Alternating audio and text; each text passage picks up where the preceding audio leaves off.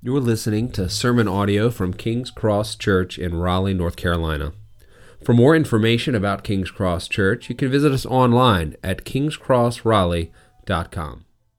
All right, this week's sermon text comes from Luke 18 1 through 8. Now he told them a parable on the need for them to pray always and not give up. There was a judge in a certain town who didn't fear God or respect people. And a widow in that town kept coming to him, saying, Give me justice against my adversary. For a while he was unwilling, but later he said to himself, Even though I don't fear God or respect people, yet because this widow keeps pestering me, I will give her justice, so that she doesn't wear me out by her persistent coming. Then the Lord said, Listen to what the unjust judge says. Will not God grant justice to his elect who cry out to him day and night? Will he delay helping them? I tell you that he will swiftly grant them justice. Nevertheless, when the Son of Man comes, he will find faith on earth. This is God's word. Right. Good morning. My name is Aaron. I'm one of the pastors here at King's Cross, and uh, it's it's always a joy to um, be able to be together, to be able to um, open the scriptures and worship together, and and just gather as God's people. As Chad said, we're we're continuing in the series on the parables of Jesus. We've, um, you know, we've hit a lot of the the greatest hits. You know, the um, parable of the sower, Good Samaritan, um, prodigal son. We've gotten those. Um, one thing that I thought was, you know, kind of conspicuously absent from the series was was a focus on prayer. There's a few parables to choose from, a few different places that Jesus teaches on on prayer, and we can obviously learn from from all of those. Um, you know, when he gives the Lord's prayer in, in Matthew chapter six, he he talks about you know not praying like hypocrites that just do it for show. They just they care what other people think about them. Um, or pray like Gentiles, where where you you want to pile up phrases and you think that the more words you say, or if you say the right words, that gets God to do what you want. Um, but the theme of, this parable of the persistent widow, I think, is, is really helpful for us. That we would always pray and not give up. We would be persistent. You know, even as we um, as we sang our, our first song, you know, the the line in there of what peace for those whose confidence is Him alone. That's why we can pray and, and not give up because our confidence is in God alone. You know, Jesus in this parable, you know, if the unjust judge does what is right, how much more will our God, who is just, how much more he, will he do what's right? So, um, Luke, as he's writing this, he was inspired by the Holy Spirit and it was inerrant. So I'm just going to copy his main idea.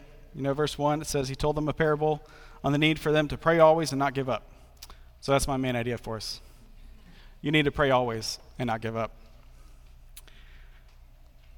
So just a little little bit about where we're going. So first we're going to look at the parable. We're going to look at the judge. Sorry, excuse me. Look at the judge. Look at the widow. Look at Jesus' explanation, and then we're going to use the parable to, to answer two questions: How do we pray always, and why should we not give up? As we know, the reason we should not give up is is because of Jesus, because He didn't give up. He had so many chances but he lived his life perfectly, never sinned, never fell short, all the way to the cross. Died, gave up his life. And that's what drives us. That's why we should not give up. That's why we should pray always, because of who he is, because of his love. So, before we dive into the text, I'm, I'm going to pray for us and then we'll get started. Father God, we thank you for who you are. We thank you that, that you are just. We thank you that we can trust you that we can have confidence in you. We can rest in you. Pray that you would help us to do that this morning. Help me to do that. Rest in rest my confidence in, in you alone, not in any of my own strengths or preparation or anything, Lord, but but you. I pray that you would speak through me, that you would soften all of our hearts and help us to hear from you as you would teach us from your word. And it's in Jesus' name I pray. Amen. All right, so looking at the parable, starting in verse 2, Jesus introduces the judge. He says, There's a judge in a certain town who didn't fear God or respect people. That's kind of the opposite of the type of person that we should be. You know, Luke chapter 10 in the Good Samaritan says the greatest commandments are to love the Lord your God with all your heart, soul, mind, strength, love your neighbor as yourself.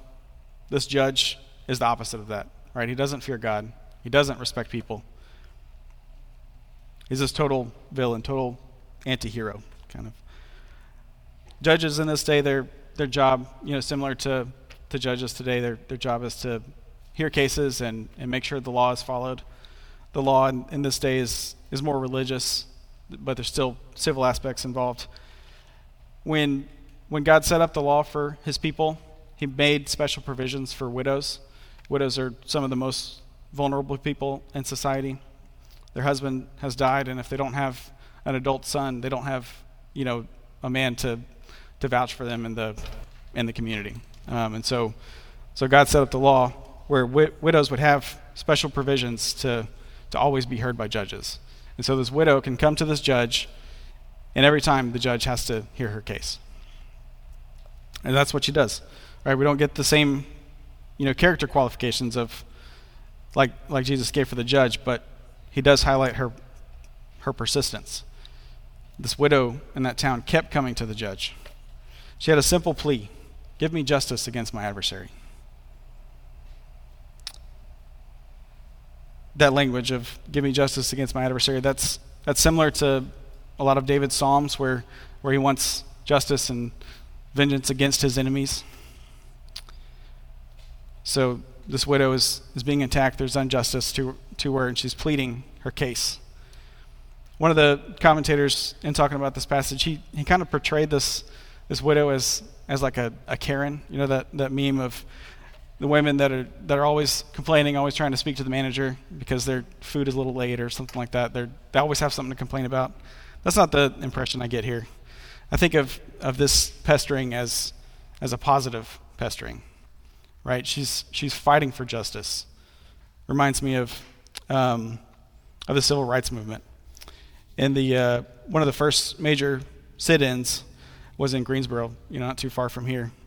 Um, February 1st, 1960, four students were refused service at a Woolworths department store.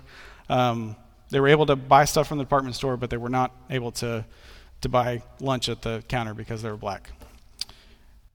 And so they, they were refused the lunch. They, they didn't leave, they sat there.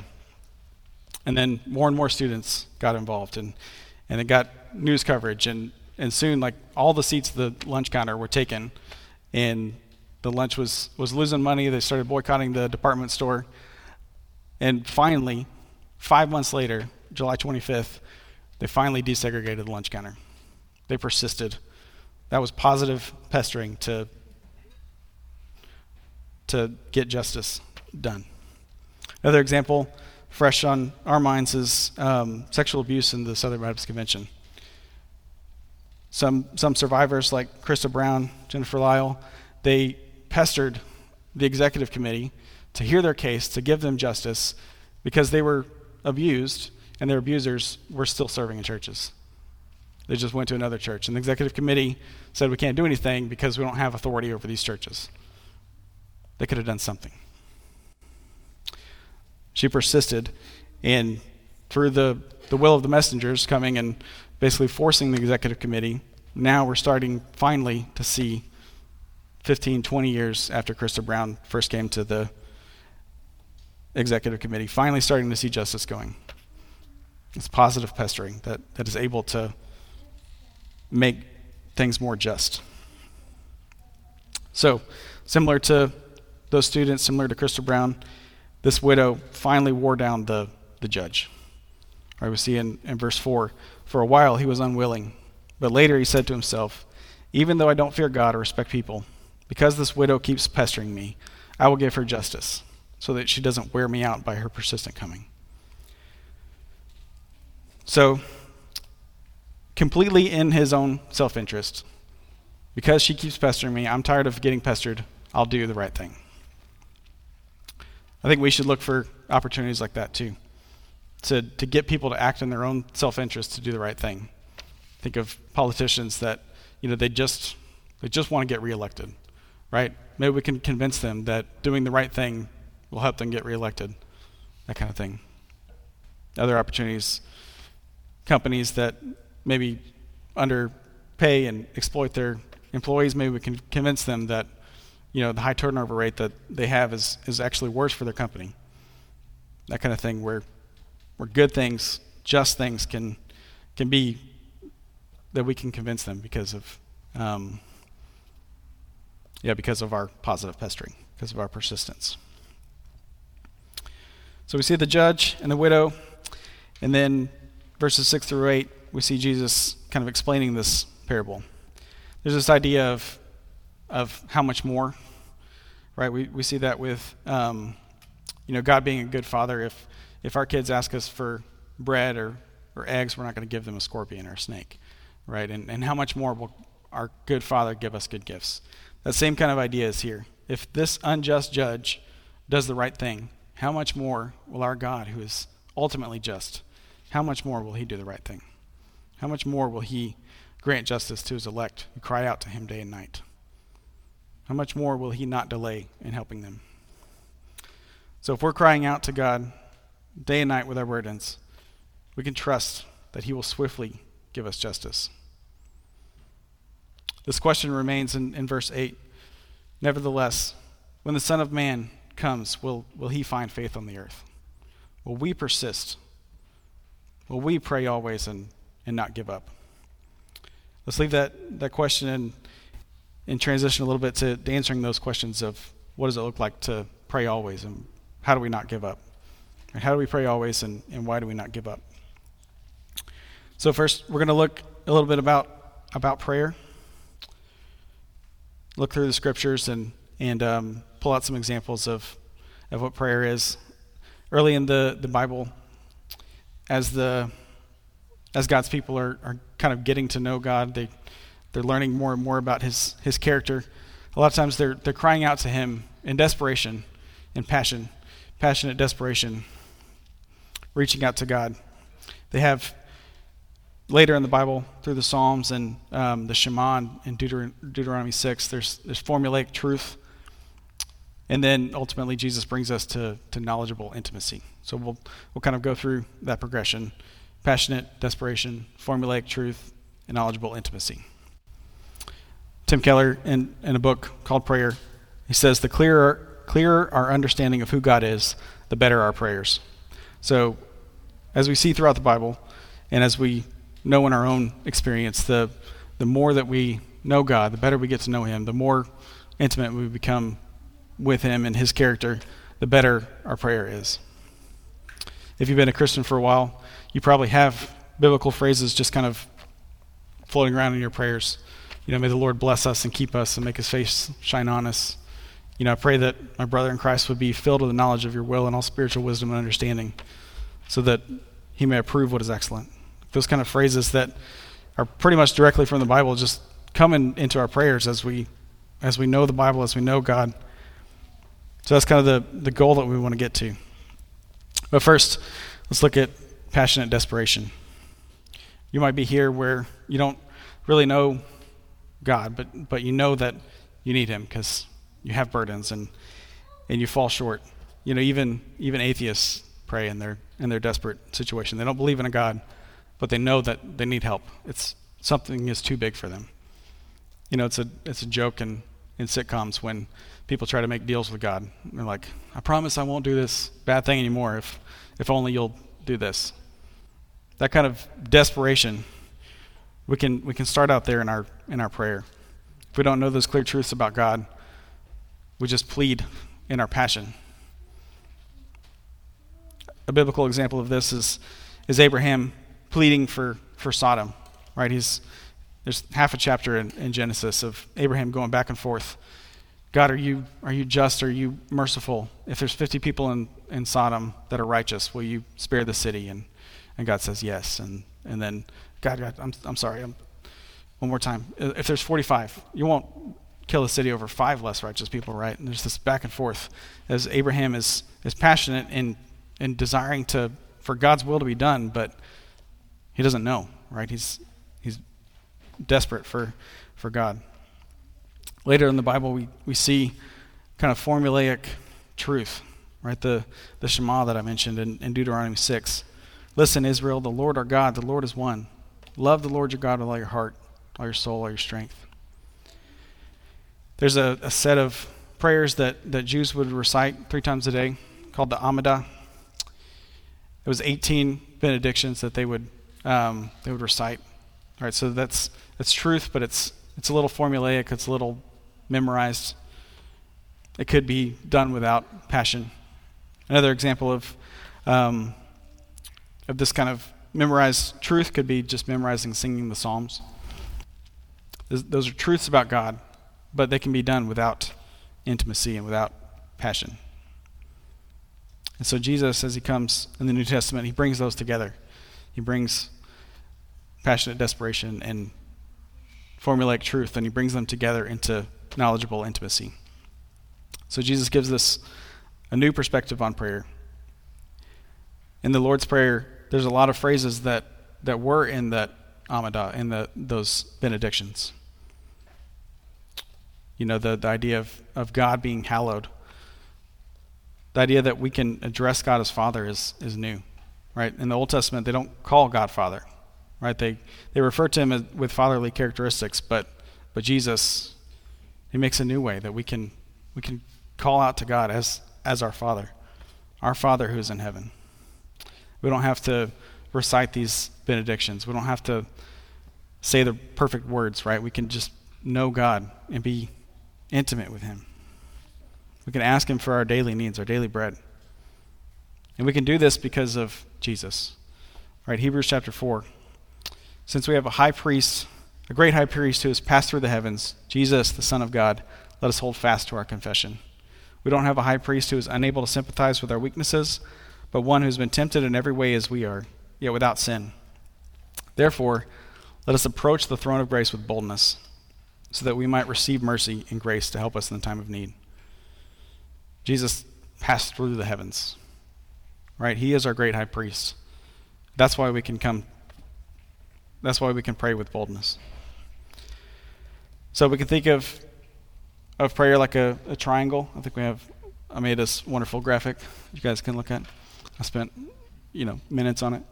Um, so, passion, desperation, and formulaic truth, we can start on either end of those, but we want to put them together into knowledgeable intimacy, where we have the passion and desperation for God, we have the truth from the scriptures, we also have the intimacy with God that we, we know Him, we know His character. So we that's how we, we pray. That's what prayer looks like working towards knowledgeable intima- intimacy with God. What about praying always? Does that mean literally praying always, never stopping? No, it, of course not. We can't do that. You know, they, I mentioned that the Jews would, would recite the Amidah three times a day. Rabbis, this, when they're teaching about that, they said that more than that would be monotonous for us and for God. Our God doesn't want to hear us saying the same things again and again. So it's, it's more about consistency and intimacy than, than it is about constancy. Right? You can think of the difference between, you know, a fresh dating relationship versus a, a marriage. In a dating relationship, you're maybe you're chatting back and forth, and and you're so worried about the tone and the, um, you know, whether or not she's going to be mad at me or whatever. I haven't heard from him from her all day. Is she mad? I don't I don't think those kind of things when I'm talking with Jess. Right? I don't I'm not worried that she's mad at me when we don't text all day. It's just, we're just busy. So that kind of consistency that I know we're going to talk again, I know we're going to work things out, even if even if she is mad at me, even if things are tight, there's consistency that we're going to come back and we're going to work things out. So that kind of idea of relationship with God that, you know, even if you're not always talking to Him, you know that you're going to talk to Him again soon.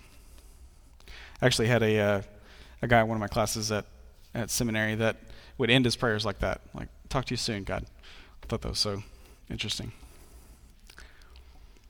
So we can um, we can build that consistency. We can pray always with with structured prayer and unstructured. So structured prayer, we have um, routines, systems, and plans. Right. So routines. as you go throughout your day, build prayer into that. You, you get up, you eat breakfast, you go to work, build a time of prayer into your routine. You get ready for bed, you go to bed, build prayer into that routine. Figure out times that you can you know, put a put a block in your day of, of prayer.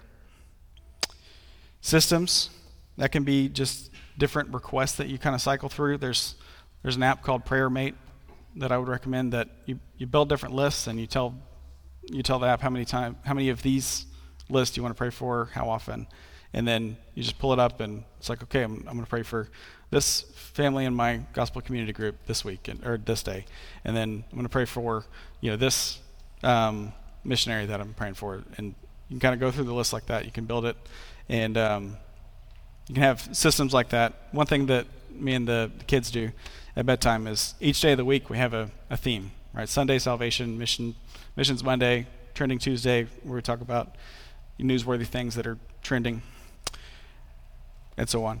Um, so we have like missionary prayer cards on Monday. We pull out a prayer card. We pray for missionary family. Kind of cycle through that. So those are examples of systems, plans. Um, just in addition to those regular routines, look for opportunities to to pray extended time. One one thing that I do, um, if I have you know something on my heart to, to pray for, I'll look for a spot in my in my work week that I can um, I can, you know, I'll skip lunch and I'll take a walk instead and I'll pray on that walk. Um, usually I'll have at least one day a week where I don't have any meetings for a two hour stretch or something and I can, you know, squeeze that kind of prayer walk into my day. I just plan ahead for that kind of thing. So those are, are structured ideas for us and then unstructured. This is this is just the the habit of, of prayer. Right? If we have a, a desperation for God, if we build habit of prayer, then our minds will just pray throughout the day. Right? A lack of prayer is a lack of faith because we, we don't think that we're desperate for God. We don't realize that everything we have is, is reliant on Him. One source of unstructured prayer is, is having real deep relationships with, with people like in, in our church. And I was thinking about the the Scott family recently. They had the health issues, and you know, I I know them, right? I know little Josley that that was struggling so much. She, I, I remember one time I was holding open my door for her. She was walking in, and she said, "I love you, Mr. Aaron." sweet little Josley. That's I know her. I have relationship with her, and and I'm burdened to pray for her when she's sick. We should have that kind of thing in our in our church family that, that leads us to prayer. So, a little bit of application for us. What's it look like for, for us to put these ideas together and get to knowledgeable intimacy? So, number one, if you're not praying at all, just start praying. Right? There's there's no God God loves us and cares for us and, and He would rather us talk to Him even if our theology isn't perfect, right? If you are praying and, and you want to build in some some of this formulaic truth, I have a list of um, of biblical prayers that, that we can think through. Right, so I think we yeah Psalm 90. Um, there's good theological truths in there. It's you know a few verses that you can pull up that psalm, read through. Psalm 146 that we started with today. That's a that's a good one too. Um, the Lord's Prayer, you know that's a famous one from Matthew 6. And then um, Ephesians, Philippians, and Colossians. These are these are Paul praying for those churches that he's he's writing to. Those are great ways to to pray for your brothers and sisters in Christ. In Ephesians, we pray that that our brothers and sisters in Christ would would know their hope, know the community and the saints, know God's power. You know the the phrase of the power that raised Jesus from the dead lives in you. That that pretty much directly comes from from Ephesians chapter one that the same power that raised Jesus from the dead lives in you. And we pray that our brothers and sisters in Christ would, would understand that. Philippians 1 knowledge and discernment that lead to proper values. We are talking about this in gospel community last week when we we're talking about the kingdom and um, you know living out the kingdom is is doing the right things, right? And so the prayer that that our brothers and sisters in Christ would would know God's will and, and know what you know, know his character and know his way so that they can approve the things that are superior. And then Colossians 1 9 through 12, I think this one's my, this is my current favorite. Um, you know, we pray that, that we would know God's will in all spiritual wisdom and understanding, so that you may walk worthy of the Lord, fully pleasing to Him, bearing fruit in every good work, and growing in the knowledge of God, being strengthened with all power according to His glorious might, so that you may have great endurance and patience, joyfully giving thanks to the Father, who has enabled you to share in the saints' inheritance in the light. I think of, you know, putting these prayers, these ideas, similar to, to learning how to spell.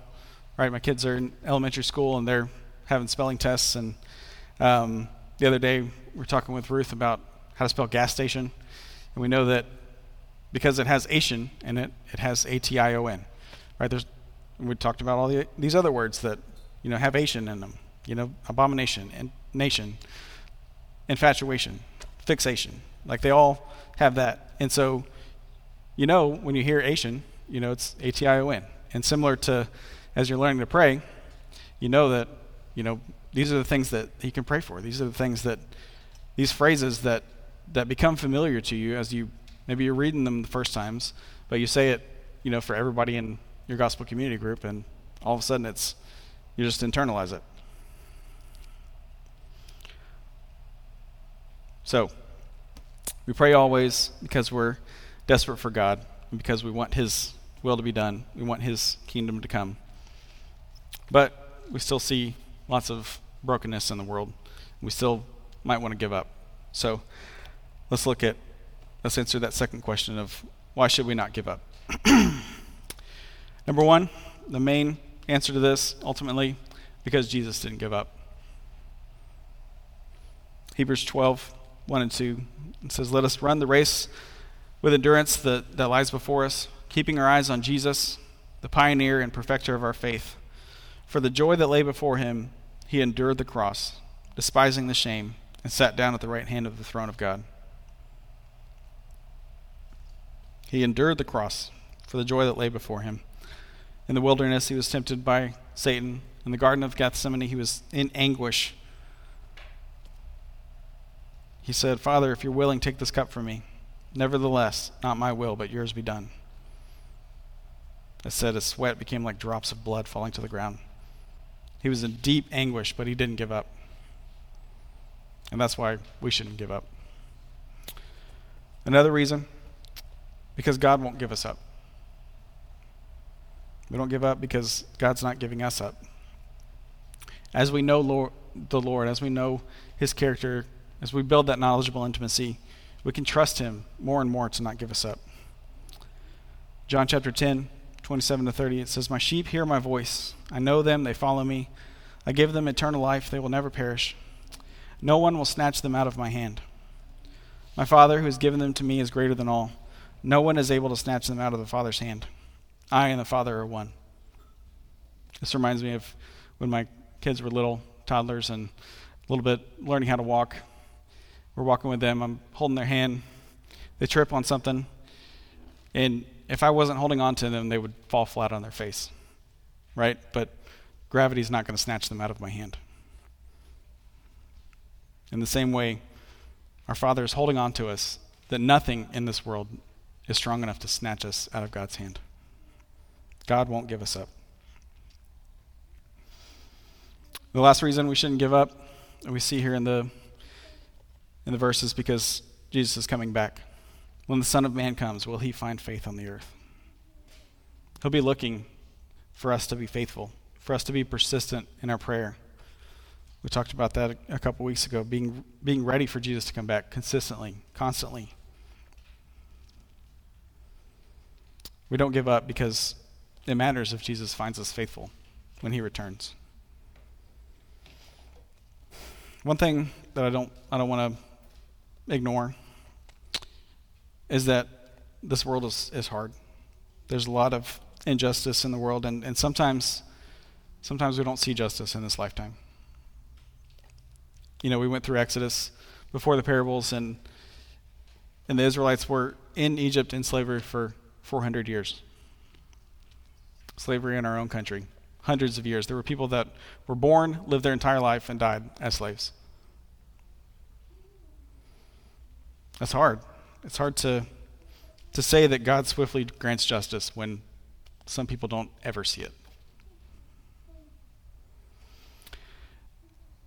I don't. I, I can't give any kind of trite answer, but but we know that that God is just, and and we know that if we are in Him, ten billion years from now, after worshiping Him for nine point nine nine nine billion, we will be able to say that He swiftly granted justice. Right now, in your experience of injustice, bring those cares and concerns to God. The Bible is full of, of lament, of complaining to God. Right? We don't want to we don't want to complain about God, but we want to we want to take our complaints to Him. We want to lament to Him. Pray that He would be Himself to us. So, we pray always. We pray for, for God's will to be done. We don't give up. What's our prayer request? Similar to this widow, we pray that, that God gives us justice against our adversary. 1 Peter 5 8 and 9, it says, Be sober minded, be alert. Your adversary, the devil, is prowling around like a roaring lion, looking for anyone he can, he can devour. Resist him, firm in the faith. So we pray for justice against our adversary. In the Bible, the words justice and, and righteousness are are kind of the same root word, the same idea.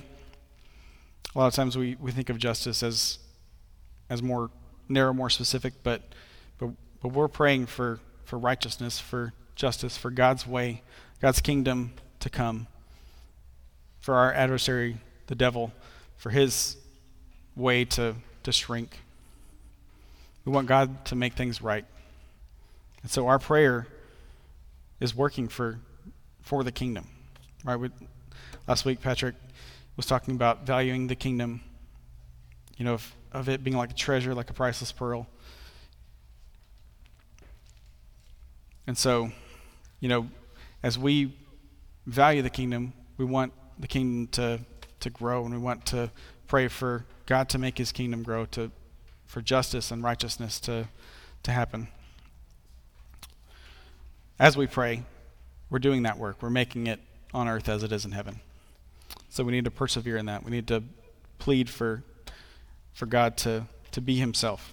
You know, we know you're just God. We know that you're so much greater than this judge and so that so we persist and we plead for him.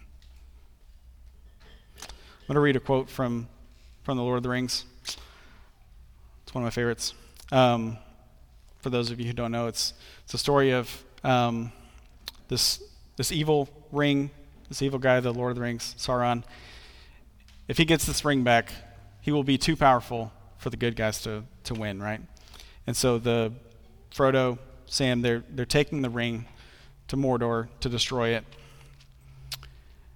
And it's a it's a long journey. It's just them. They they had left with with a group of people and, and they're alone and they're struggling and Frodo says, I, I can't do this, Sam. And Sam says, I know, it's all wrong. By rights, we shouldn't even be here. But we are. It's like in the great stories, Mr. Frodo, the ones that really mattered. Full of darkness and danger they were. Sometimes you didn't want to know the end. Because how could the end be happy? How could the world go back to the way it was when so much bad had happened? But in the end, it's only a passing thing, this shadow. Even darkness must pass. A new day will come. When the sun shines, it will shine out the clearer. Those were the stories that stayed with you, that meant something, even if you were too small to understand why. But I think, Mr. Frodo, I do understand. I know now. Folk in those stories had lots of chances of turning back, only they didn't, because they were holding on to something. What are we holding on to, Sam? That there's some good in this world, Mr. Frodo, and it's worth fighting for. So just like Frodo, Sam, Merry, Pippin, Aragorn, Gimli, all those, they were willing to risk their life for the good in the world, for the good in Middle Earth, how much more should we be willing to persist, be willing to, to do everything for the kingdom? Right? There's, there's some kingdom in this world, church, and it's worth fighting for. We need to pray always and not give up. Let's pray. Father God, we, we thank you for who you are, Lord. We thank you for your kindness to us. We thank you that we can trust you, that you are just, that you want your way on earth as it is in heaven, even more than us, Lord. We pray that that would be true, that, that your will would be done, that we would be part of that, part of your mission, part of growing your kingdom together. We love you. We're so thankful for the kindness that you have shown us through Jesus. And it's in his name I pray. Amen.